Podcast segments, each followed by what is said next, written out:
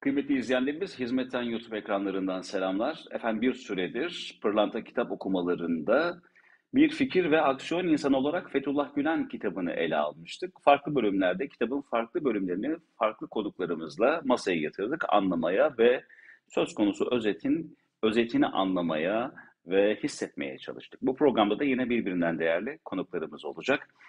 Doktor Yüksel Çayıroğlu'nun kaleme almış olduğu Asrın dergisi muhterem Fethullah Gülen Hoca Efendi'nin bir portre olarak incelendiği kitapta Hoca Efendi'nin farklı alanlardaki incelemesine tanık oluyoruz kitapta.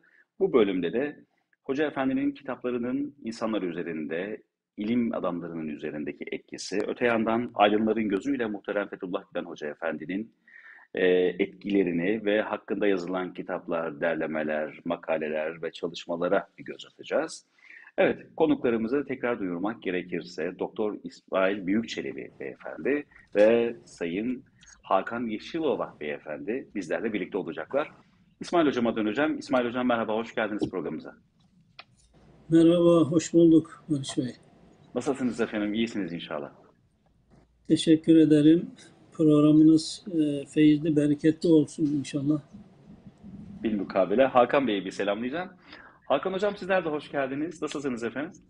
Hoş bulduk. Teşekkür ederim Barış Bey. Sizleri sormalı. Teşekkür ederiz. Duacıyız. Bir kitap incelemesinde yine birlikteyiz. Ee, Doktor Yüksel Çayıroğlu'nun kaleme almış olduğu bir fikir ve aksiyon insanı olarak Fethullah Gülen kitabının özetini konuşmak için bir aradayız. Bu bölümde neler konuşacağız, hangi başlıkları masaya ve bölüm başlıklarını Sayın İsmail Büyükçelebi'den rica edeceğim ve bölümün özetini de konuşmak üzere Hakan Yeşilova Beyefendi'ye mikrofon tutacağız. Önce İsmail ağabeyden başlayacağım. Bu bölümde neler ön plana çıkıyor? Ee, başlıklar olarak neler bizi bekliyor Sayın Hocam? Kıymetli iz, izleyicilerimiz, e, yeni katılan arkadaşlarımız olduğu için bu programla alakalı ben kısaca bir malumat vermiş olayım. Bu program 6-7 senedir devam ettirdiğimiz bir program. Her ay hocamızın Pırlanta serisinden yarım kitabı özetliyoruz. Ee, daha evvel ayda bir yapıp iki saat yapıyorduk. Şimdi 15 günde bir yapıp birer saat olmak üzere bu programımız devam ediyor. Ee, şimdi bu özetlediğimiz kitap 64 veya 65. kitap e, olması lazım. Şimdi özetlediğimiz kitap bir fikir ve aksiyon insanı olarak Fethullah Gülen e, kitabı. Kitabı görenler e, biliyor. Çok hacimli hocamız, Yüksel hocamız çok güzel, çok hacimli bir çalışma yapmış. Allah razı olsun. Tabii bunu böyle ikiye bölerek, dörde bölerek falan mümkün değil. Artık bu 8-10 bölümde inşallah özetlenmiş olacak. Bugünkü bölüm hatırlarsanız ilk bölümünde Hoca Efendi'nin kendisini anlatmış Yüksel hocamız. Biz de onu özetlemeye çalışmıştık. Geçen ayki bölümde Hoca Efendi'nin eserleri yani vaazları, kitapları, konferansları onlar üzerindeydi. Bugünkü dördüncü bölümde Aydınların Gözüyle Fethullah Gülen başlığı altında hakkında yazılan kitaplar, burada onu almamış, hakkında yapılan doktora, e, master çalışmaları, Türkiye'de yapılan çalışmalar, Arap dünyasında yapılan çalışmalar, Batı dünyasında yapılan çalışmalar olarak e, alt bölümlerde. Sonra ele e, aldığı ödüller, sonra Müslüman ilim adamlarının onun hakkındaki düşünceleri, daha sonra batılı araştırmacıların onun hakkındaki düşünceleri, daha sonra da Türkiye'deki aydın akademisyen ve gazetecilerin onun hakkındaki düşünceleri, medyadaki yansımaları ve ziyaretçileri alt başlıkları ile Hoca Efendi'nin işte aydınların gözüyle aydınlar Hoca Efendi'yi nasıl görüyor, hakkında neler diyorlar, ne gibi çalışmalar yapmışlar. Bu da hocamızın o yönüyle tanınmasına vesile olacak çok güzel bir bölüm. İnşallah şimdi bu bölümleri Hakan Yeşilova Bey'den dinleyeceğiz. Değerli hocam çok teşekkür ederim ilk girizgah için. Ee, bir yayıncı olarak da Hakan Yeşilova hocam e, nitekim e, dünyadaki birçok aydınla iletişimde olan, e, onların fikirlerini yakından tanıyan, eserlerini gören ve muhterem Fethullah Gülen Hoca Efendi'nin de onlar üzerindeki etkisine şahit olan birisi. Hakan Hocam, e, kitabın bu bölümünde başlayacak olursak aslında aydınların gözüyle Fethullah Gülen bölümü ama öncesinde de tabii değinebileceğiniz eğer değinecekseniz e, kitapların ilim adamları ve entelektüeller üzerindeki etkisi ve kitabın dil ve edebiyat açısından değeri bölümleri ile ilgili söyleyeceğiniz bir şey var mı? Yoksa diğer bölüme geçelim. Şöyle bir girizgah yapayım. Önce e, keşke İsmail abi başladığı gibi devam etseydi. Bir aydın olarak e, onu tercih ederdim doğrusu. Geçen e, Selçuk hocam da çok e, enfes anlattı eserlerini. E, ben de işin sadece yayıncılık tarafından kenarında olduğum için herhalde e, davet edilmiş oldum ama bu e, ilim deryasından biz de nasiplenelim diye kabul ettim. Ee, vallahi şöyle ben tabii kitaplarla uğraşa uğraşa e, zannediyorum e, kalem erbabı ile ilgili de bir fikir insanda oluşuyor illaki. Yüksel Bey'i o yüzden en başta bir tebrik etmek istiyorum. Ee, yani hakikaten ansiklopedik bir eser. Bir kitabı başlayıp bitirebilmek bile bence takdire şayandır. Çünkü e, insanın e, konuşabilmesi, e, bir fikrinin olması ve bunları kaleme dökebilmesi e, çok emek istiyor. E, belki e, normal okurlar bunun farkında olmayabilirler. Ama e, metinlerle e, ömrü geçen bir insan olarak ben Yüksel Bey'i tekrar e, teşekkürlerimi arz etmek istiyorum. Tebrik ediyorum. E, ikinci olarak bu tarz kitaplarda şöyle bir ezan okuyor. Bir dakika.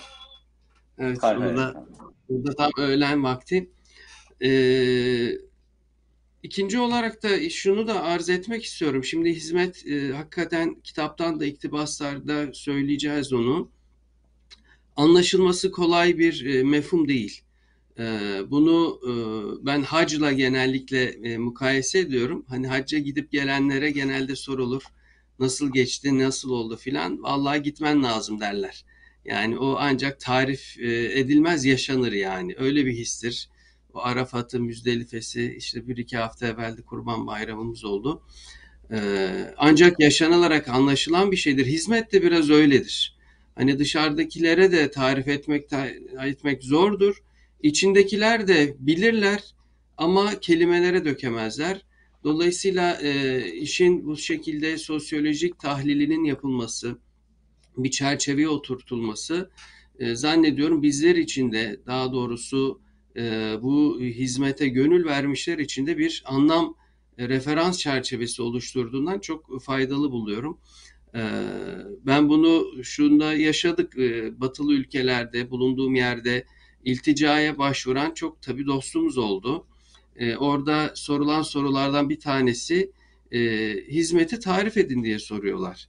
Şimdi birçok arkadaşımız bunu tarifte aciz kaldı en başta. E, o yüzden prova yapılması gerekiyordu. Yani hizmeti nasıl tarif edeceklerini bakıyorsunuz belki ömrünü buna adamış. E, belki bütün servetini e, bu işte e, harcamış insanlar e, ömrünü aşı, e, adadığı bu davayı tarif etmekte aciz kalıyorlardı. Çünkü e, hakikaten hep içinde bulunup da e, tarif etmekle uğraşmamışlar. Hep aksiyon peşinde koşturmuşlar. O açıdan da e, bu eserleri doğrusu e, faydalı buluyorum. E, sayfa 135'ten itibaren e, devam edelim demiştiniz. Ben isterseniz e, not aldığım bazı yerler vardı. Oradan e, iktibaslar yaparak e, gidebiliriz diye düşünüyorum. Hay hay. Ama tabii ki sizin efendim, buyurun. E, söylemek istediğiniz şeyler de olursa e, oradan da devam edebiliriz. E, tabii e, 135'ten yine bu- devam edebiliriz efendim. Evet, e, Yüksel Bey de burada tabii not düşmüş. E, tabii ki e, 2016'da yaşanan o hadiseden sonra ne olduğunu hala kimsenin anlayamadığı e, dönemden sonra insanların fikriyatı çok tabii ki değişti, değişenler var. E, müthiş bir karalama kampanyası, e, cadılaştırma kampanyası, cadı avı kampanyası daha doğrusu. E, böyle bir ortamda insanların e, korku e, atmosferinde söyledikleri bazı şeyleri şuurlu olarak almadığını ifade etmiş ki ben de haklı buluyorum bu tercihinde. Daha önce daha objektif ortamlarda bağımsız olarak söylediği kanaatlerini e, bu insanların, bu fikir adamlarının e, kitaba almış. Tabii ki bunları söylerken e, Türkiye'de yaşayan Türk e, ilim adamları için söylüyoruz. Batılılar bu hususta daha tabii güvenli bir ortamda oldukları için belki fikriyatlarını sürdürme imkanları oldu. Mimkemal Öke ile başlamış burada profesör. Mimkemal Öke, ben de işin doğrusu çok beğendim Hoca Efendi'nin Yaşaran Düşünceler kitabına ön söz e, yazdığı ön sözdeki ifadeleri.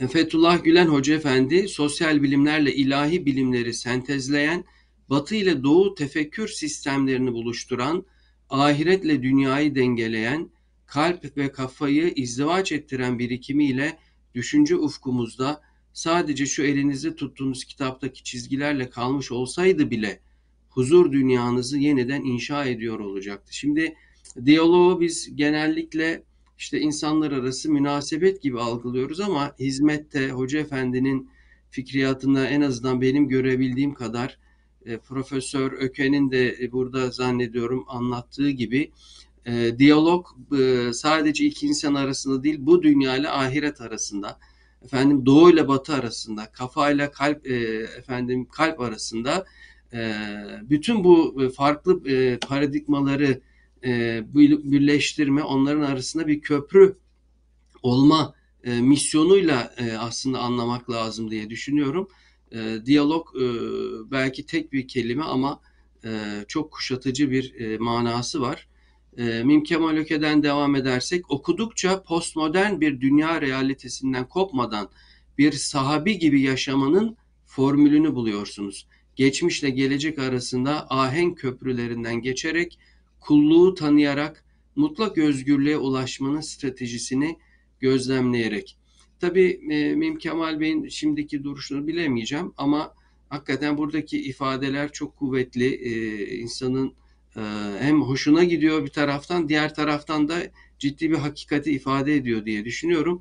Çünkü Hoca Efendi'deki geçmiş vurgusunu, maziyle alakalı o, o, ruhi diriliş ifadelerini bazı eleştirenler de çok oldu yakın zamanda. E, sanki e, hizmeti e, ve bütün müktesebatımızı geçmişte bırakıp da e, bütün referansları oradan alıyormuş gibi. Halbuki e, ilerideki e, zannediyorum Nilüfer Göle Hanım'da da benzer bir yorum var. E, geçmişin sağlam e, temelleri üzerinde bir gelecek e, ufku, vizyonu söz konusu.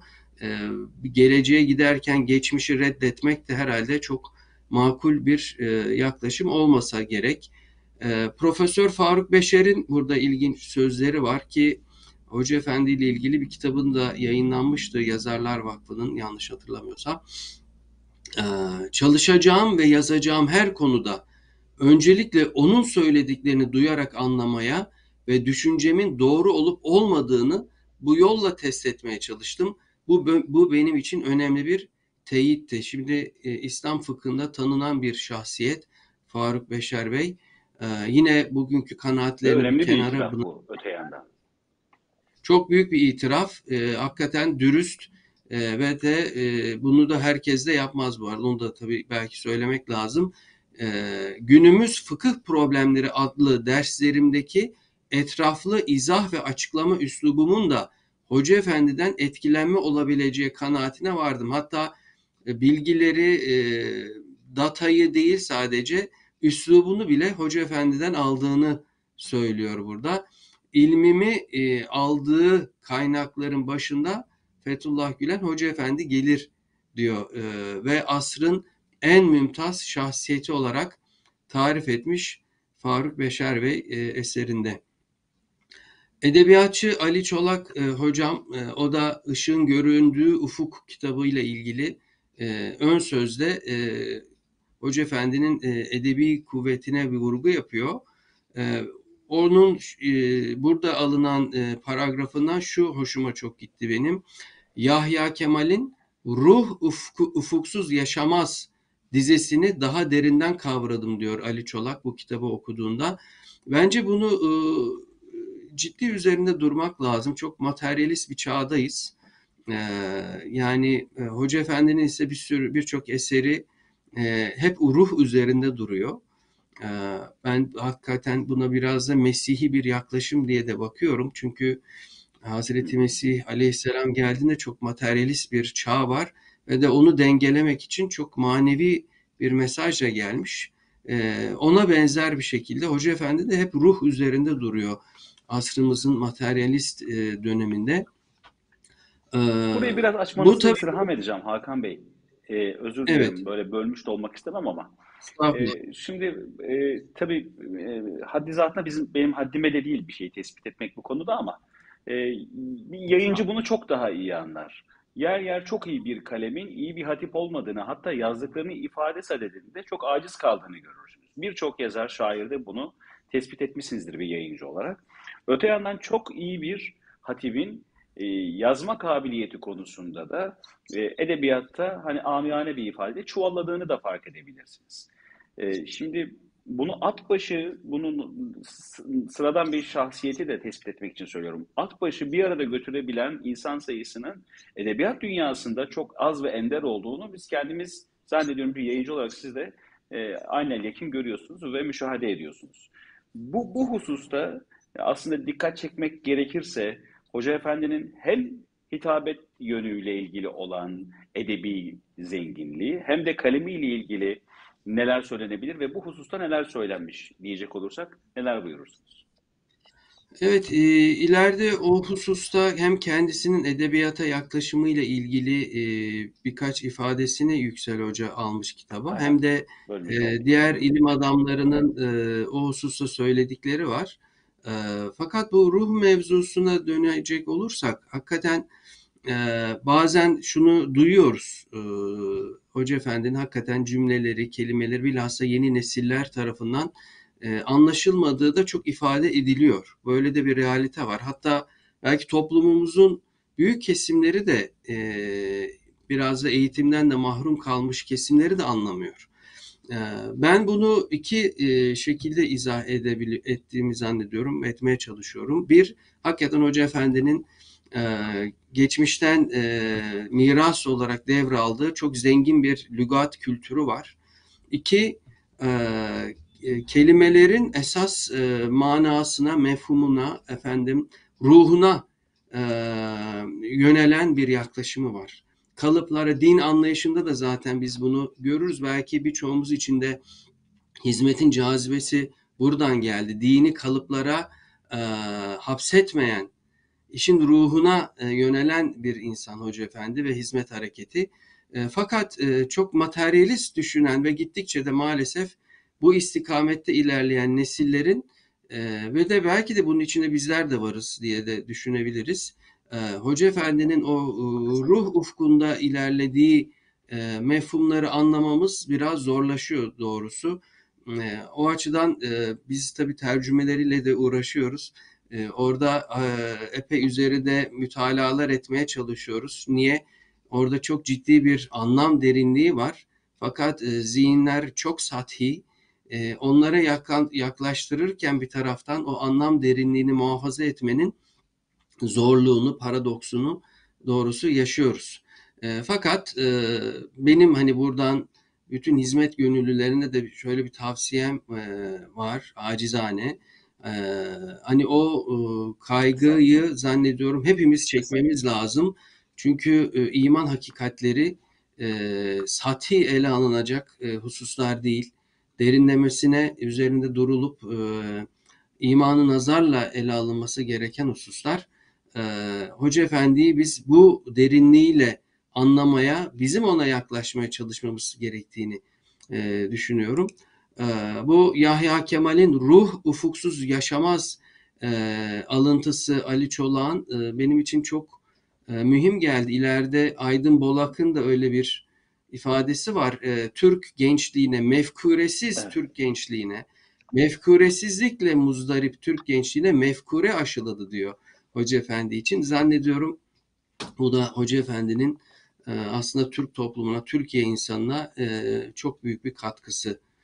E, Cezayir'den önemli bir alim Süleyman Aşrati, onun uzun bir iktibas var burada. insan bütün hayatını Hoca Efendi'nin düşünce ve aksiyon dünyasını incelemeye tahsis etse değer o kadar zengin ve yeni. İbrahim Beyyumi var Mısır'dan önde gelen bir siyasi bilimler uzmanı.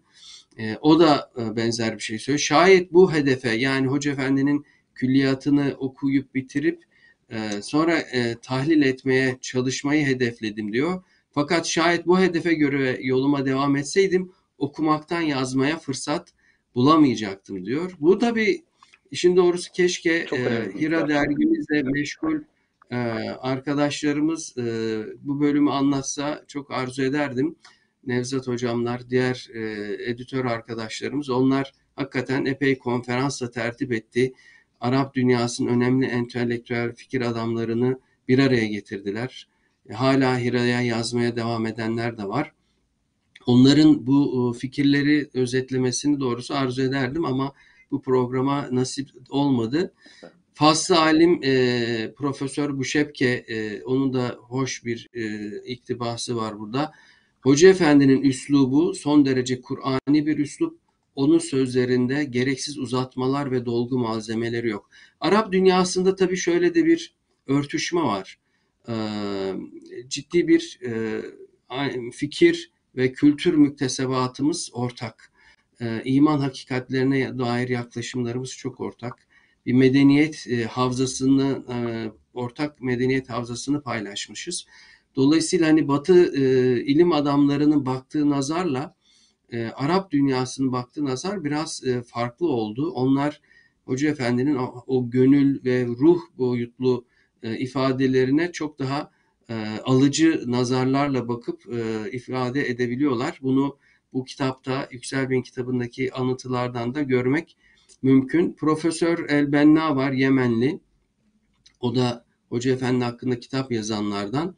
Ee, Hoca Efendi'nin kitaplarını ruhun terennümleri ve kalbin iniltileri şeklinde tarif ediyor. Şimdi şöyle düşünün.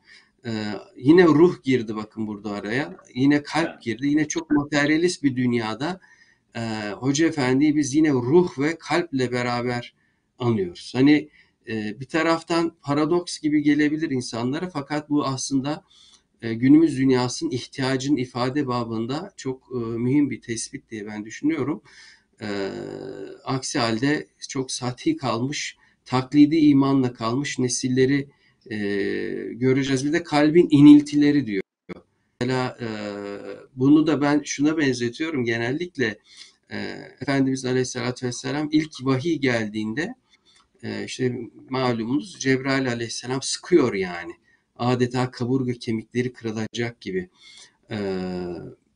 Ciddi zor bir andan bahsediyoruz. Hani batılı filmlerde çok olur işte meleklerin efendim indiği bir ortamı tasavvur edin. İnsanın huzur içinde olması gerekir. Fakat ilk vahiy ile beraber öyle bir yük, öyle bir ağırlık, öyle bir sıkıntı basıyor ki yani işte bazı rivayetlere göre Nur Dağı'ndan kendini atmak istediği ifade ediliyor.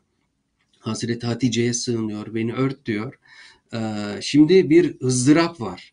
Ya bir misyon sahibi insanlarda bu kalp iniltilerini ve ızdırapları görürüz. Fakat içinde bulunduğumuz çağda değil mi gençlerimiz de şu an belki ilgilenirken Amerika'da bu daha çok var. Belki Avrupa'yı tam bilemiyorum.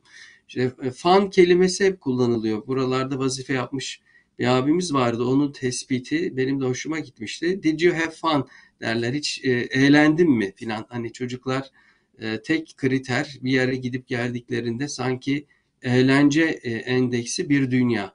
Bizim coğrafyamızda da belki artık o noktaya geldi. E, kendini hayatın eğlenceye göre odaklamış bir dünyayı siz inilti, ızdırap, dert, dava e, terennüm ediyorsunuz. E, yani aslında dünyanın sorunlarının çözümünde de bence birazcık dertlenmek en azından çok mühim. Hoca Efendi'nin hizmetin misyonunda tabii ki helal daire keyfe kafidir anlayışım e, malumunuz. E, hayatımızı ızdırapla geçirelim esprisi içerisinde söylemiyorum bunu. Ama e, dünya insanları en azından müreffeh ülkeler, müreffeh toplumların müreffeh kesimleri birazcık daha dertlenseler hakikaten belki dünyadaki bütün büyük problemler çözülür. e, Hoca Efendi'deki ızdırabı, kalp ilintilerini belki bu şekilde e, yorumlayabiliriz diye düşünüyorum. E, buradan e, Jill Carroll'a e, e, geçmiş yazarımız. E, Jill Carroll e, zannediyorum Selçuk Camcı hocam da bahsetmişti. E, onun kitabını görmeyenler e, vardır. Burada kitabı e, ilk ha, burada evet ayırmıştım.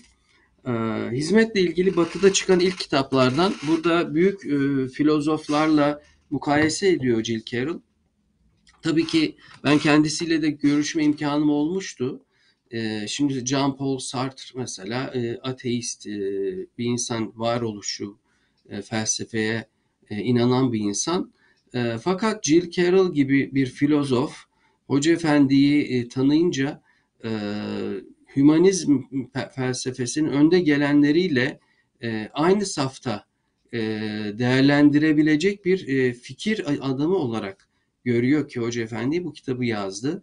E, tabii ki çok fikir ayrılıkları var e, diyor ama e, derinlemesine baktığınızda bu insanların da çoğu hakikaten e, insanlık problemleriyle dertlenmiş kişiler bir rezonans görme e, mümkündür diyordu Jill Carroll.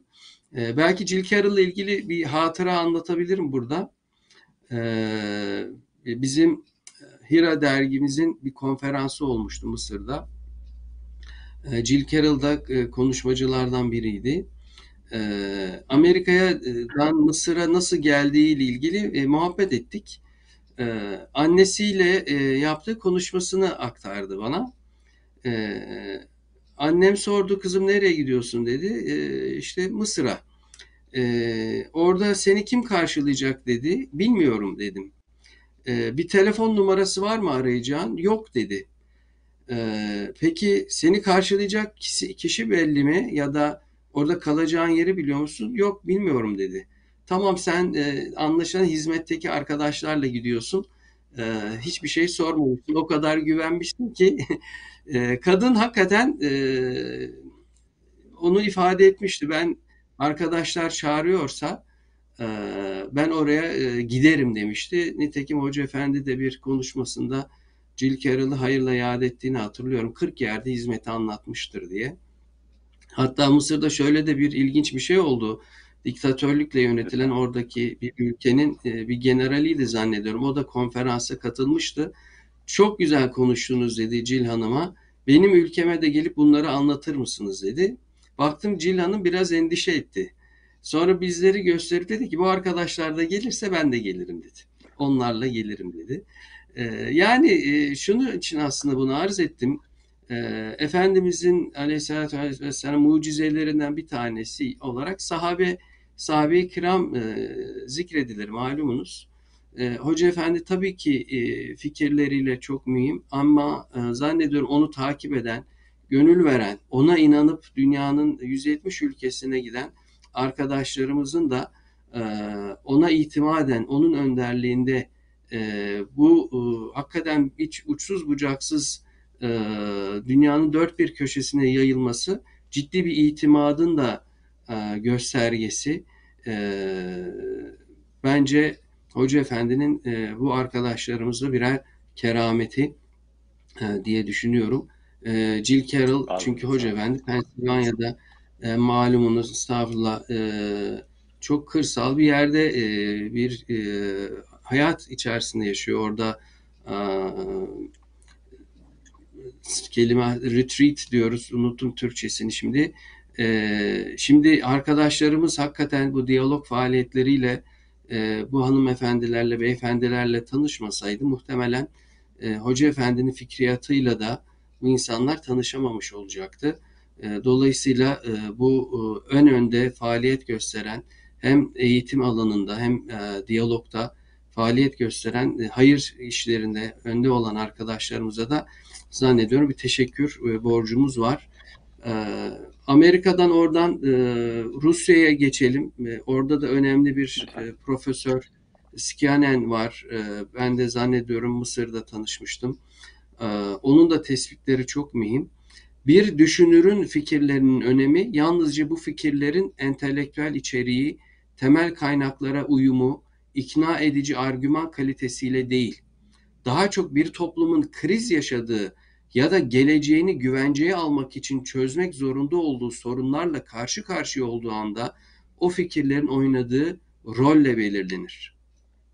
Sıra dışı düşünürler görüşlerinin yalnızca bazı sınırlı grupların ve hatta ulusların bilinci ve davranışını etkilemekle kalmayıp bütün bir uluslararası ilişkiler sistemini ve genel olarak dünyanın durumunu etkilemesi halinde yücelirler. Bu tür düşünürler arasında Fethullah Gülen onurlu bir yer işgal etmektedir. Bakın Teksas'taki e, Jill Carroll hanımdan Moskova'daki e, Skyanen Bey'e uzanan bir çizgi var burada.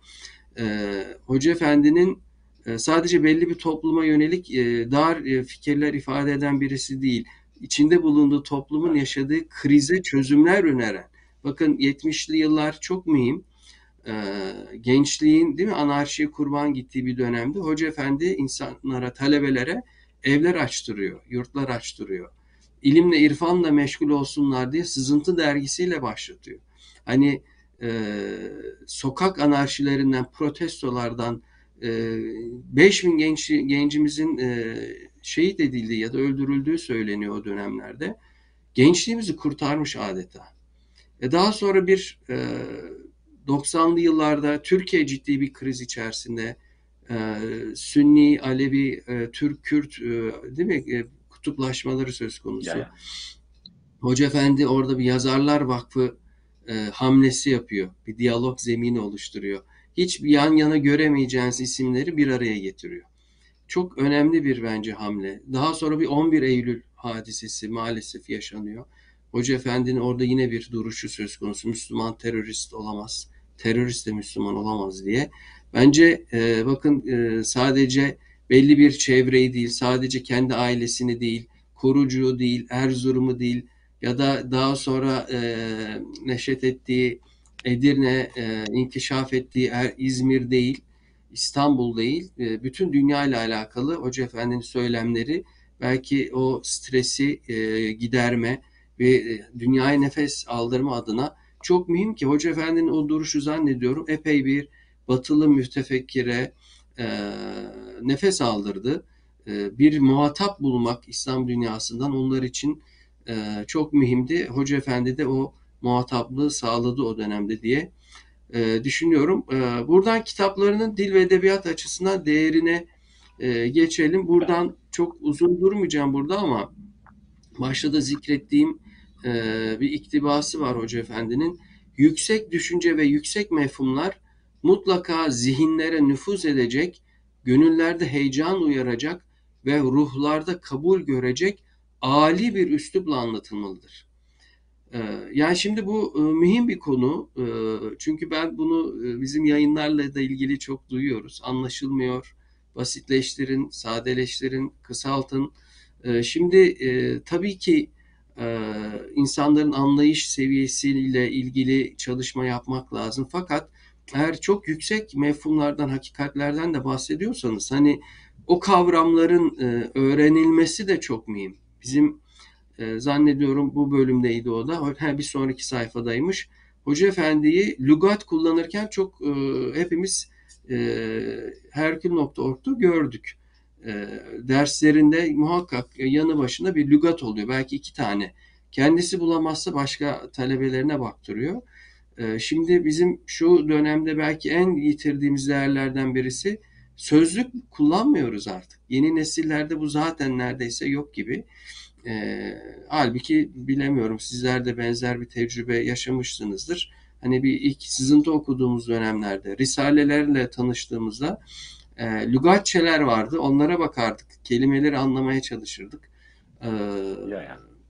dolayısıyla bu yüksek mefhumların e, kıymetini o yüksek seviyede tutmanın yolunu bulmak lazım. Ama bu şu demek değil, toplumu hiç e, dikkate almayalım anlamına gelmiyor. Geçen galiba New York Times'taydı bir e, yeni bir kavram e, ortaya atmışlar. E, bilhassa bu Covid ile alakalı dönemde e, öğrencilerin, lise talebelerin %37'si depresyon geçiriyor. E, fakat depresyonla beraber dikkat dağınıklığı da çok büyük bir hastalık. E, ADHD e, e, denilen bir rahatsızlık. Hatta New York Times o ikisini birleştirip e, distract depression diye bir kelime uydurmuş. İkisini birleştiren e, yeni nesilleri ciddi etkileyen bir rahatsızlık bu. E, tabii ki bunu dikkate almamız lazım. Ama e, anne baba ve rehberler toplu e, beraber hareket edip e, yüksek mefhumları da e, gençlerimizin, bizlerin kalbinde e, kök salmasına gayret etmemiz gerekiyor diye düşünüyorum. E, Hoca Efendi'nin yine burada e, yazı ve konuşma dilinin her geçen gün kısırlaştırıldığından e, ve soyut düşüncenin alanını daralttığından yakındığını Yüksel Bey iktibas etmiş. E, bence e, dini mefhumların yitirilmesinde de e, çok önemli sebeplerden bir tanesi bu. Ee, geçen sizin programınızda Selçuk Camcı Hocam da kısmen bahsetmişti. Hoca Efendi'nin e, kendine has e, üslubu olduğu kavramlar var, tercihleri var. Bazen e, birbirine kontrast teşkil eden e, mefhumları bir arada tutuyor, e, kullanıyor. Mesela aktif sabır e, diye bir kavramı var. Hakikaten e, ben onu bir daha evvel Fountain dergimizde e, bunun bir İngilizce özdeyişini Hoca Efendi'nin koymuştuk. Orada da bir e, güvercin vardı. Hani bir anne güvercin ya da tavuk, şimdi tam hatırlamıyorum. E, yumurtaların üstünde oturuyordur. Biz onu hiçbir şey yapmıyor zannederiz yani. Fakat o ayaklarıyla yumurtaları çevirir, hangisi ne kadar sıcaklık alması gerekiyorsa ileri geriye oynatır. E, bir faaliyet içerisindedir aslında. E, ve yeni hayat e, bulacak e, çocuklarına, gençlerine imkan hazırlamaktadır. E, mesela aktif sabır kavramıyla bunu Hoca Efendi anlatmış. Sükutun çığlıkları demiş. Bir taraftan hakikaten e, belki söylenecek dünya kadar söz varken ama ne şu anki sevenlerimiz ne daha sonraki sevenlerimizi e, yitirmeyelim endişesiyle. Hani e, bir Uhud'u Bediüzzaman Hazretleri anlatırken e, sonra gelecek Müslümanların öncekilere galebe çalması gibi bir yaklaşımı vardır. E, hani e, yıkıcı bir üslup kurmadan çünkü gelecekte ya da Efendimizin Taif'le ilgili ümidi gibi yani duası gibi e, içlerinden çıkacak olursa diye yani iman. Şimdi bazen e, sosyal medyada bu cancel culture dediğimiz şu an şey de çok maalesef bir sözüyle, bir kelimesiyle, bir tavrıyla insanları hemen yok etmeye, yokluğa mahkum ediyoruz. Halbuki Hoca Efendi gibi e, vizyon sahibi insanlar o kişilerin ileride potansiyel olarak sizlerin dairesine dahil olacak, belki sizleri sevecek, en azından sempati duyacak e, bir birer aday kişi olarak e, görüyorlar ki bence de e, o vizyon onu gerektirir. Sükuti nameler, e, sükutun çığlıklarının bir başka benzetmesi belki. E, yani e, daha yıpratılmış da bir kavramlar da var bir taraftan. İşte bir şeriat kelimesi diyorsunuz. Herkes öcü gibi korkuyor. Bilhassa e, laikçilikle efendim yoğrulmuş, suistimal edilmiş ülkemizde bu tarz kavramlar daha da yıprandı. Batı'da cihat kavramı çok yıprandı. Şimdi bunlar e, halbuki dinin belki çok mühim mefhumları olmakla beraber e, kullandığınız zaman insanların yadırgayacağı bir hale gelmiş. E şimdi Hoca Efendi bunların yerine e, daha sempatik, daha farklı kavramlarla esas e, ruhunu insanlara anlatmaya çalışmış. E, hizmet kelimesi bile, bile başlı başına zannediyorum yine bizim için, hepimiz için e, cazip gelen kavramlardan bir tanesi. Hem cazip hem de kurtarıcı bir kavram öte yandan. Kurtarıcı bir kavram, e, dinin e, anlaşılması gerektiği gibi anlaşılması istikametinde çok önemli de bir hamle.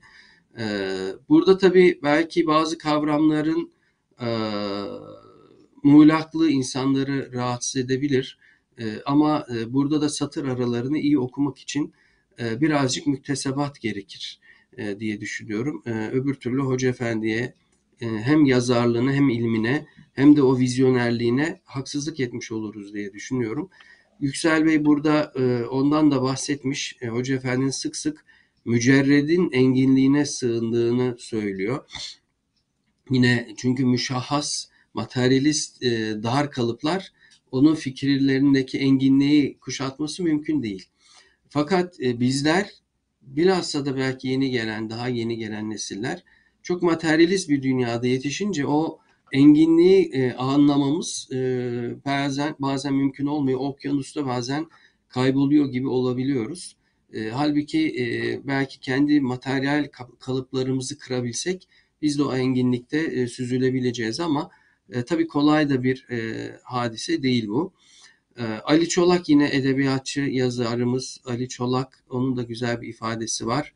Hoca Efendi'nin dili Türk milletinin büyük millet olduğu günlerdeki haşmet ve celadetini, kuşatıcılığını, birçok unsur unsur ve iklimi bünyesinde taşıyan o muazzam bütünlüğün hatırasını taşımaktadır. Yani burada şu da var hakikaten e,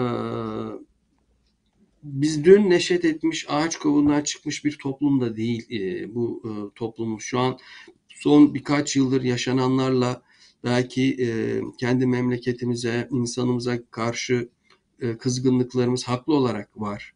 E, öfkelendiğimiz durumlar var. Yaşanan büyük zulümler sonrası. Ve bunları ben yadırgamıyorum. Fakat e, başka milletlerden daha da zengin epey de bir tarafı var bizim toplumumuzun. Türkçemizin de böyle bir zenginliği var. Bilhassa mücerred mefhumların e, anlaşılmasında eğer bir e, imani bir hakikat e, arayışımız varsa e, bu mirası da yadırgamanın çok e, doğru olmadığını e, düşünüyorum. E, bir sonraki bölümde Hoca Efendi'nin takip ettiği usul ve üslupla ilgili izahlar var. E, ben orada bazı yerlerin altını çizdim. E, kimseyi rahatsız etmeyen, kuşatıcı bir dile sahip, iddiadan uzak, fanatiklik ve radikalliğe mesafeli, başkalarını hedef almayan ve ötekileştirmeyen. Şimdi e, çok mühim e, buluyorum bunları. Yine az evvel söylediğim o cancel culture'da insanları bir anda linç etme, e, bir sözünden, bir davranışından, bir resminden, bir fotoğrafından, bir yerde görünüyor olmasından, birisiyle yan yana bir pozundan dolayı insanları e, linç etmeye çok hazırız. E, fakat Hoca Efendi'nin yazılarında e, bu temkini görürsünüz. Yani e, birini kırmayayım diye, onu da ötekileştirmeyeyim diye öyle bir ızdırap vardır ki lafı döndürür, dolaştırır. Ee, ancak belki e, işin tarihçesini iyi bilenler ya da o şahısla belli bir ortamda bulunmuş olanların anlayabileceği bir üsluptur. Çünkü Üstad'da olduğu gibi Hoca Efendi'de de asıl mevzu e, insanları yadırgamak, insanları dışlamak, şahıslara odaklanmak değil, e, kötülüğe belki kötülük etmek, düşmanlığa düşmanlık etmek, sıfatlarla uğraşmak. E, çünkü onları düzeltebilirsek belki o şahıslar da kendilerini düzeltebilir. Yine Profesör Doğu Ergil'in e, tespitleri çok hoş. E, Hoca Efendi'nin söylediklerinde bir türlü kavuşamadığımız sivil yani özgürlüklerle sorumlulukların dengelendiği, azınlıkların çoğunlukça ezilmediği, yönetimin yasalara uyduğu ve sosyal adaletin sağlandığı bir anayasanın geniş çerçevesini e, görmek mümkündür. Bir din adamından dinin e, korkulduğu gibi gericiliğe ve fanatizme değil, ahlaki arınmaya, toplumsal adalet ile özgürlüklerin güvence altına alındığı e, düzenin kurulmasına katkıda bulunabileceğini duymak heyecan verici. Modern yaşam biçimi ve dünya ile kavgalı olmayan bir din anlayışına kim itiraz edebilir? İşte Hoca Efendi'nin dini yorumlama biçimi bu açıdan önemli demiş. Ee, evet burada e, az evvel dediğim şey burada Yüksel Bey ifade etmişti zaten. Cihat, şeriat, tekfir gibi kavramlar e, hakikaten çok e, yıpratılmış kavramlar. Bunun yerine vicdan kültürü, kalp ve ruhun hayatı gibi e, çok daha somut, yine işin ruhuna, mücerredine vurgu yapan tercihler görüyoruz. Hoca Efendi kimsenin eksik ve yanlışlarıyla meşgul olmamıştır diyor burada Yüksel Bey. Çünkü müsbet hareket anlayışı önemli. Bu Batılıların da e, ciddi e, dikkatini çeken bir mefhumdur. E, hizmetteki müsbet hareket anlayışı. E, kimseyi bir reddiye tarzında da yazmamış eserlerini zaten. Yine dediğim gibi sıfatlar üzerinde durmuş. E, onun dışında e, Yüksel Bey'in güzel bir tespiti var burada. E, ayet-i kerimeler ve hadis-i şeriflerle alakalı E, yani tabii ki Hoca Efendi bir alim ve kendi tercihleri var. E, fakat kendi yorumunu dayatma yoluna hiçbir zaman gitmemiş. E, bu ayet hadislerin geniş manalarını tek bir yorumda ısrar etmek suretiyle daraltmak e, istememiş e, diyor. Bence çok güzel ifade etmiş burada Yüksel Bey. E, iddialı bu hususlarda iddialı bir üsluptan uzak durur. Mülahaza dairesini açık bırakır ve kendi görüşünü kati olmadığını sadece mevcut ihtimallerden birisi olduğunu hatırlatır. Hakikaten bazı konular var ki işte e, Hazreti Meryem'e temessül eden ruhun e, kim olduğu konusu çok e, ilginç bir e, yaklaşımı var Hoca Efendi'nin orada. Hazreti Adem'in cennette yediği meyveyle alakalı öyle. Abese suresinde anlatılan şahsın Efendimiz mi, Velid İbni Mugire mi olduğu e, hususunda da farklı kanaat çok genel belki ulema çizgisine farklı bir kanaat e, serdediyor Hoca Efendi. E, fakat tabii ki bunu yaparken mülahaza dairesinde her zaman açık bırakmış. E, bunun ana kaynaklarından biri de böyle yapmasının e, oldukça nezih bir insan, edepli bir insan olmasından tabii ki kaynaklanıyor. E, buradan e, Hoca Efendi'den bir iktibasla bitirmiş bu bölümü. Bir şeye kötü diyerek onun kötülüğünü anlatmakla onun detaylarıyla tasvirini yapmanın birbirinden farklı olduğunu bilinmesi gerekir. Buranın altını çizmişim ben. Çünkü yine az evvel bahsettiğim linç kültürü e, burada mesela dün e, öyle bir e, önemli bir toplum liderinin benzer bir durumu var.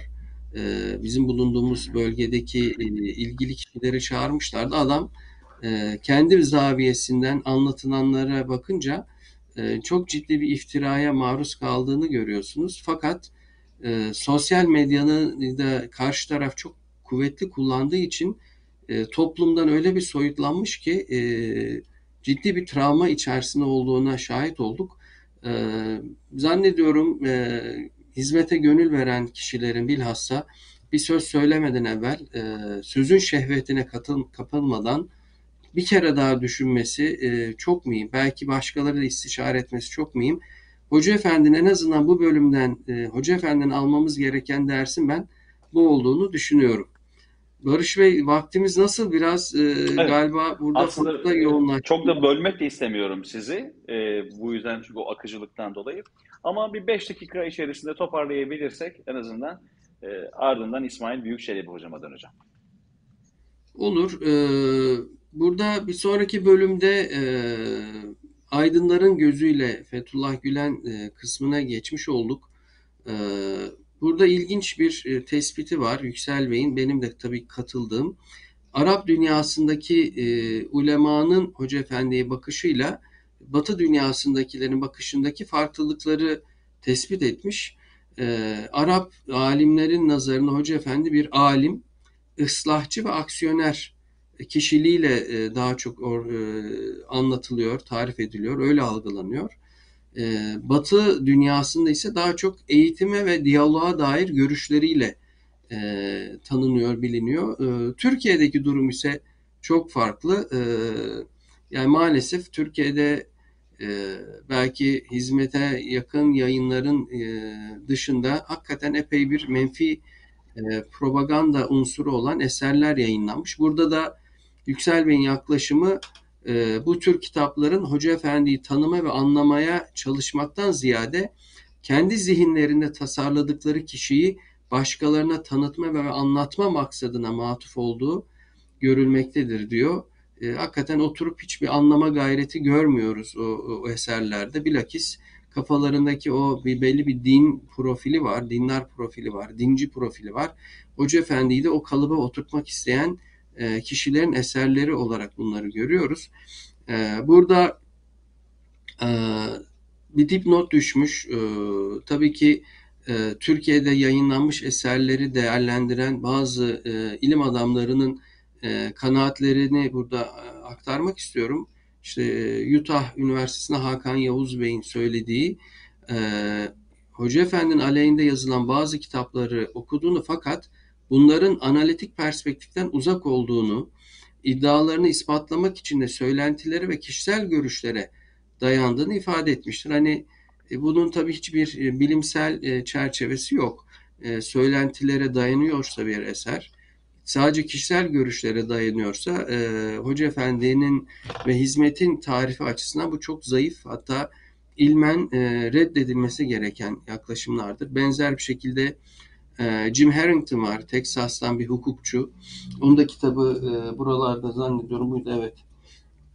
Türkçe'de yayınlanmıştı bu eser. E, e, James Harrington çok değerli bir e, hukukçu. E, Hoca Efendi ile ilgili dile getirilen suçlama ve iddiaların birbiriyle çelişkili ve gülünç olduğunu ifade ediyor bu eserinde. Hintli profesör Enver Alem Bey, o da e, Gülen'i Türkiye devletinin seküler ve modern kimliği için bir tehlike olarak gören çok sayıda akademisyen, gazeteci ve bürokratla görüşme yaptığını fakat bu kişilerin onun nasıl bir tehlike arz ettiğine yönelik somut ve ikna edici hiçbir delil ortaya koyamadıklarını ifade etmiştir. Bu arada Enver Bey'in e, For the Sake of Allah diye bir kitabı çıkmıştı. E, şimdi ikinci bir kitabı daha yolda. Hatta üçüncü içinde hazırlıklara başladı. Onun da haberini burada duyurmuş olalım. Burada e, Doğu Ergil Bey'den yine bir alıntı var. E, niçin bu e, layıkçı kesimlerin endişe ettiğine dair bence çok doğru tespitler. Onun şahsından ve ilham verdiği hareketten neden bu kadar endişe duyuluyor? Duyuluyor çünkü sivil toplumun güçlenmesi ve iradesini beyan etmesi, devletin ana aktör olduğu siyasal zeminin daralması demek. Şimdiye dek ya devlet erkini kullanarak ya da devlet üzerinden siyasete katılan kesimlerin tüm etkinliği ve ayrıcalıkları sona erecek. Bu endişe az buz bir direnç yaratmıyor. Gülen hareketinin bir başka niteliği de dindar olması. Türk resmi kimliği Müslüman hatta Sünni olmak üzere kuruludur. Ama bu kimliğin yüksek sesle söylenmemesi, özellikle de kamu alanında görünür veya etkin olmaması istenir. Evin mahremiyetine, bayramlara ve özel hayatlara sıkıştırılan din, geleneksel kesimlerin bir niteliği olarak taşrada ve gözlerden uzakta yaşanmalıdır. Ancak zamanla dindar kitleler, layık kesimin yaşam alanı olan büyük kentlerde, onların çocuklarının gittikleri okullarda, hele hele devlet görevlerinde arz endam ettiklerinde alarm zilleri çalmaya başladı. Cumhuriyetin güzide evlatları başka dünyadan gelmiş gibi gördükleri tuhaf giyimli, ikide bir namaz kılan, sürekli dine gönderme yaparak konuşan bu insanlardan ürktüler. Layık kesim hayatı onlarla paylaşmak istemedi. Onların ekonomik olarak güçlenip iktidara ortak olmasını, hukukla pek bağdaşmayan yargı kararlarıyla ve çeşitli idari tasarruflarla hatta askeri darbelerle engellemeye kalktı. Medyada bu faaliyetlere ortak oldu. Bu olumsuz tablodan kaçınılmaz olarak Gülen, Gülen hareketi de nasibini aldı. Zannediyorum Türkiye'nin içinde geçtiği süreci anlatmak için de çok önemli bir tespit bunlar. Hani şu an hakim olan zihniyet, rejim e, burada tarif edilen e, hakikaten baskıya karşı neredeyse bir intikam e, hamlesiyle hareket ettiği için e, ne olursa olsun, ekonomi hangi seviyeye düşmüş olursa olsun, yapılan zulümler hangi boyutlara varılmış olursa olsun desteklerini sürdürdüklerini görüyoruz. Ee, Doğan Koç Bey'in önemli bir İngilizce... birisi olarak da bu çıkıyor ortaya. Evet hocam. Evet, e, Doğan Koç Bey Teksas'tan onun bir doktora çalışması vardı. Strategic Defamation of Fethullah Gülen diye bir çalışma. Burada da mesela e, Türkiye'de Hoca Efendi'ye karşı yapılan eleştirilerle aynı şahısların batıda yaptıkları eleştirileri yan yana koyduğunda çok farklı bir tablo e, çıktığını e, görüyorsunuz. Nerede e, ne işe yarayacaksa onu kullanmış karalamak isteyenler. Bununla ilgili de bir hatıram var. Zannediyorum 2014 yılıydı. Afrika'dan bir ülkeden bir arkadaşımız geldi. Ben o zaman İstanbul'daydım. Dedi ki oradaki e, işte mevcut rejimin temsilcileri maalesef ülkemizin mevcut rejiminin temsilcileri Müslüman gruplara gittikleri zaman hizmetle alakalı tabii orada okullar da var. E, bunlar aslında Amerikan uşağı, İsrail uşağı filan diye anlatıyorlar. Hristiyan gruplara gidiyorlar. Çünkü o ülkede neredeyse yarı yarıya belki nüfus e, Müslüman Hristiyan olarak bölünmüş durumda. Hristiyanlara gittiklerinde de bunlar işitçi, Boko Haramcı diye anlatıyorlar. Şimdi e, birbirine taban taban zıt iki mefhumla hizmeti karalıyorlar maalesef. ne yapalım dediklerinde orada işte bir konferans tertip etme nasip olmuştu. Hatta Hoca Efendi'nin ilk İngilizce biyografisini hazırlayan John Paul Bey de gelmişti. Orada konferansa katıldı ve fikir e, zihinlerdeki karala, e, karalama kampanyasının yol açtığı hasarları e, düzeltmek nasip olmuştu orada bu John Paul Bey e, ve Scott Bey vesilesiyle. E, bunu şunun için söylüyorum. Hakikaten insanların niyeti Hoca Efendi'ye hizmeti anlamak olmamış. Maalesef Türkiye'de belli bir kesimin zihinlerindeki o şablonu oturtmak için e, mahkevelis bir şekilde her türlü e, yolu yöntemi e, denemekle karalamaya çalışmışlar. İsterseniz bu bölümü de e, Mehmet Ali Brandt'tan e, bir iktibasla merhum bitirelim. Çünkü son dört dakikaya girdik herhalde. E, bana e, tahsis edilmiş bölümün tamamını e, özetleyemedik ama bilemiyorum ne yaparız. Mehmet Ali Brandt'ın şu ifadeleri buradaki maksadımızı güzel resmetmiştir. Vakıflarıyla medyası burada zannediyorum şunun için ha, hizmet hareketinin alışılmış kalıplara sığmaması diye bir e, ifadesi var Yüksel Bey'in. Bunu izah sadedinde Mehmet Ali Brandt'tan iktibas yapıyor. Vakıflarıyla, medyası, ticaret, finans kurumları ve eğitim kadrolarıyla çok etkin bir dev mekanizma oluşturulmuş. Kendine özgü, yumuşak yaklaşımlı bir mekanizma. İşte sorunlar da buradan kaynaklanıyor. Fethullah Gülen'i çözemiyoruz. Bir türlü damga vuramıyoruz. Oysa alışkanlığımız var. Ya irticacı yani kötü veya layık yani iyi damgası vuramazsak rahat edemiyoruz. Özür dilerim. Estağfurullah. Ya din devleti kuracağına karar vermeliyiz veya cumhuriyetçi ve Atatürkçü olduğuna inanmalıyız. Hepimizin içine bir kurt kemiriyor. Fethullah Gülen'e net bir damga vuramamanın sıkıntısı içindeyiz. Kafamızdaki tipik irticacı değil, kavgacı, dayatmacı kimliği de yok. Veya bize göstermiyor. Hoşgörülü diğer dinlere el uzatan bir kimlik sergiliyor.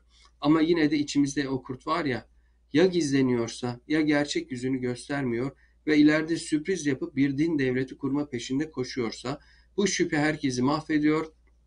Tabii böyle oldukça da ne biz rahat edebiliyoruz ne de karşımızdakileri e, karşımızdakileri rahat ettiriyoruz. Tabii bu bir aslında Mehmet Ali Brandt e, merhum e, laikçi kesimlerin hakikaten zihin ve kalp altyapılarını burada seslendirmiş. E, zannediyorum yaşanan bugüne kadar Hoca Efendi'nin ömür boyunca e, çektiği çilelerin e, altyapısında da bu var. Halbuki o bir prensip sahibi olarak dinin ruhunu anlatmakla uğraşıp kalıplardan e, özgürleştirdiği için inancı e, başka kalıplara sokanlarla mukayese edildiğinde e, bambaşka tarif edilemez bir mefhum gibi insanların karşısına e, çıkıveriyor e, ya da onlar öyle algılıyor. Halbuki e, Hoca Efendi kendi anlatımıyla, kendi yaşamıyla e, görebilselerdi ileride tabii vakit olsaydı e, bilhassa Nilüfer Gölen'in, Nur Vergi'nin ve diğer e, çok değerli e, kişilerin fikriyatı e, Hoca Efendi'nin değerini anlamak açısından daha e, isabetli olurdu. E, ben burada Ama sözü havale bırakayım. ederken de güzel bir merak konusu olacak. Yine hatırlatmış olalım burada. Doktor Yüksel Şehiroğlu'nun hazırlamış olduğu bir fikir ve aksiyon insanı olarak Fethullah Gülen kitabının özetiyle ilgili konuştuğumuz için özellikle bahsettiğiniz, e, okuyamadığımız, irdeleyemediğimiz, sizden istifade edemediğimiz bölümleri de kitaba havale ederek aynı zamanda izleyenlerimize paylaşmış olalım. Buyurun hocam, bölmüş oldum ama e, hatırlatmak istedim. Estağfurullah. Ee, bence e, şu an zaten süremiz de dolduğu için devam edelim mi? Ne yapalım bilmiyorum. Yani okunacak E, bir bölüm çok şöyle, ama e, diğer o bölümleri Nasıl? artık kitaba bir şekilde havale ediyoruz. Normalde süremiz doldu. E, buraya kadar Evet. olan kısmı bir de İsmail hocamdan dinleyeceğiz ama ben zaten size çok teşekkür etmek istiyorum. Nitekim e, bizim için soluksuz oldu ve hatta devamını ister nitelikte e, böyle bir merakla, iştiyakla dinledik sizi. E, tekrar teşekkür ediyorum e, zaten. estağfurullah. Estağfurullah. Sürçülisan ettiysek kusura bakmayın. Estağfurullah. Ee, Doktor İsmail Büyükçeli bir hocama döneceğim. Değerli hocam, e, Hakan Yeşilova hocamızı dinlerken e, o der- dertli dünyanın, problemli dünyanın tüm problemlerine çözüm getiren, kolaylıkla çözüm getiren, Kur'an ve sünnetle ve insanların anlayabileceği, ayrıştırmadan e, e, çözüm getiren muhterem Fethullah Gülen Hoca Efendi ile ilgili olan iştiyakımız, ona olan merakımız ve kitapla ilgili olan merakımız daha bir üst boyuta geldi. Özellikle bu bölümle ilgili ben zat halinizin zihninde nelerin canlandığını, bu bölümü gerek okurken gerek Hakan Hocam masaya getirirken sizde nasıl bir intiba bıraktığını merak ediyorum. Bununla ilgili bizimle neler paylaşmak istersiniz? Çok muhterem ve değerli izleyici kardeşlerim. Tabii evvela ben gene bu programın bir özet programı olduğunu hatırlatarak başlayayım.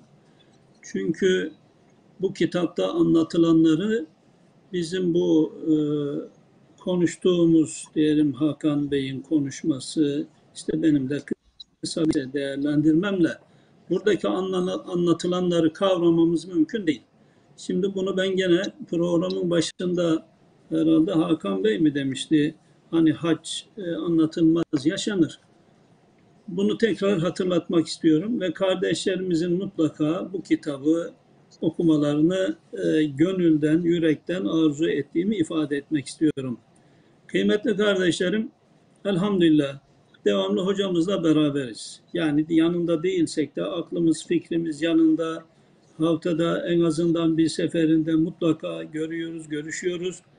Hani kendimizce sizler de o kanaattasınızdır. Bizler Hoca Efendi'yi tanımış, e, efendim fikirlerinin ne kadar değerli olduğunu kavramış gibi görünen insanlarız. Şimdi kardeşlerim ben e, bu kitabın bu kısmını okuyunca burada e, ortalama 50 ile 100 arasında isim var. Batı dünyasından, Türkiye'den ve İslam aleminden ilim adamlarının görüşleri, yazdıkları yazılardan efendim nakledilen e, alıntılar. Şimdi bu kısmı dahi okuyunca evvela bende şu kanaat uyandı ki hocamız dünya çapında bizim tahminimizden daha çok tanınmış ve kabullenilmiş. Yani şimdi bu, bunlar numunesi. Şimdi mesela burada 100 insan var, e, 50 insan, 100 insan civarında insandan alıntılar var. Şimdi bu insanların hepsinde şunu görüyorsunuz. Fethullah Gülen ve cemaati dünya için bir ümittir.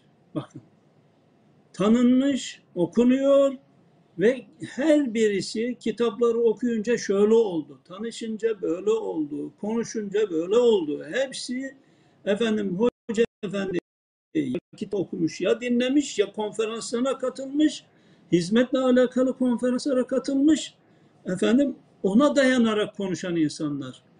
Görüyoruz ki hocamız ve hizmetimiz dünyaca bizim tahminimizden daha çok tanınmış ve kabullenilmiş. Diğer dikkatimi çeken öyle güzel tespitlerle karşılaşıyorsunuz ki Allah Allah diyorsunuz. Bu benim hiç dikkatimi çekmemişti. Yani işte Fethullah Gülen'in şu yönü diyor, bu yönü diyor. Allah Allah şaşırıp kalıyorsunuz yani.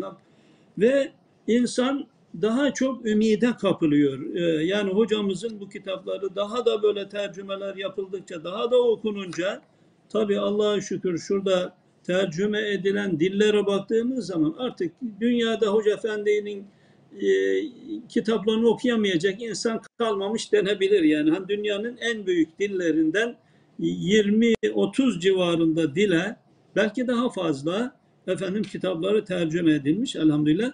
Hani bizim keşfedemediğimiz hocamızın daha ve hizmetimizin çok enteresan tarafının dünyaca efendim tanınmış efendim saygın ilim adamları tarafından keşfedilmiş olması.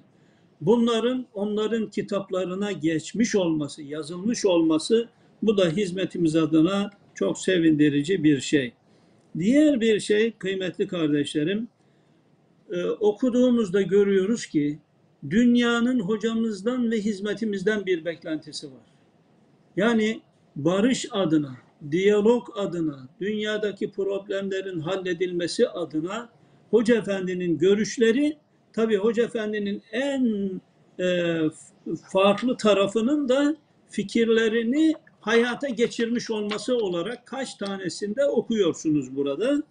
E, yani sadece konuşmamış, söylememiş, hayata geçirmiş. Yani eğitim mühim demişse 170 ülkeye okullar açtırmış. Diyalog mühim değil demişse efendim binlerce insanlar arasında her türlü milletler arasında, dinler arasında diyaloglar yaptırmış. Yani sözde bırakmamış, bunu hayata geçirmiş bir insan olarak görüyorlar ve çok büyük beklentileri var kıymetli kardeşlerim. Bunun da bizi e, hizmetimizi böyle daha çok e, benimseyip, daha çok vakit ayırıp, daha çok çalışmamız gerektiği e, kanaatini uyandırıyor. O bakımdan inşallah e, ama mutlaka bu insanları okumak lazım yani. E, evet, e, tabii işte vakit yetmiyor. Daha da uzun olunca dinleyenler sıkılıyor. Artık çaresi okumak. Barış Bey. İnşallah. Estağfurullah. İnşallah. Hiçbir kitaptan, hiçbir özetten sıkılmadık bugüne kadar. Nitekim bugünkü intibaya bakıyorum. Ee, Bakan Bey ve sizi hiç bölmek istemedim. Birçok soru geldi e, YouTube chat bölümünden. E, ve nitekim e, Tevafuk programın kendi renkliliği içerisinde o soruların cevaplarını da vermiş oldunuz. Dolayısıyla bu heyecanı merak ediyorum. Birçok e, arkadaşımız, birçok kardeşimiz dünya merak ediyor Hoca Efendi'yi ve hizmeti. E, Cenab-ı Hak yaşayarak, fiille, amelle inşallah e, yaşatsın, istikametten ayırmasın diyelim. Çok teşekkür ediyoruz İsmail Hocam. E, birikimlerinizden e, bizi istifade ettirdiğiniz için. Allah her ikinizden de razı olsun. Bir programın daha sonuna geldik ama Pırlanta kitap okumaları ay sonunda Allah nasip ederse yine 31'ine denk geliyor. Diğer bölümüyle bu kitabın farklı bir bölümünü başka konuklarımızdan dinleyeceğiz inşallah. İnşallah. İnşallah. Ben de İnşallah. teşekkür ederim. Ben teşekkür ederim Barış Bey. İyi yayınlar diliyorum sizlere. İsmail Eksik Hocam olmayın. teşekkür ederiz. Nasip ettirdiniz Biz de bize de. size teşekkür ederim Bey. Allah razı olsun. Çok güzel bir özet oldu. Efendim Pırlanta kitap okumalarından şimdilik bu kadar kıymetli izleyenlerimiz. Pırlanta kitap okumaları e, ayda iki defa yapılıyor her 15 günde bir. E, bu bölümde ele aldığımız bir fikir ve aksiyon insanı olarak Fethullah Gülen kitabını ele aldık ve ayrı ayrı bölümlerde e, konuklarımızı burada sizlerle tanıştırıyor ve aynı zamanda onlardan istifade etmeye çalışıyoruz. Kitabın özetiyle ilgili. Başka bir bölüme tekrar birlikte olmayı ümit ediyoruz. Görüşünceye değin kitapta kalın, hoşçakalın.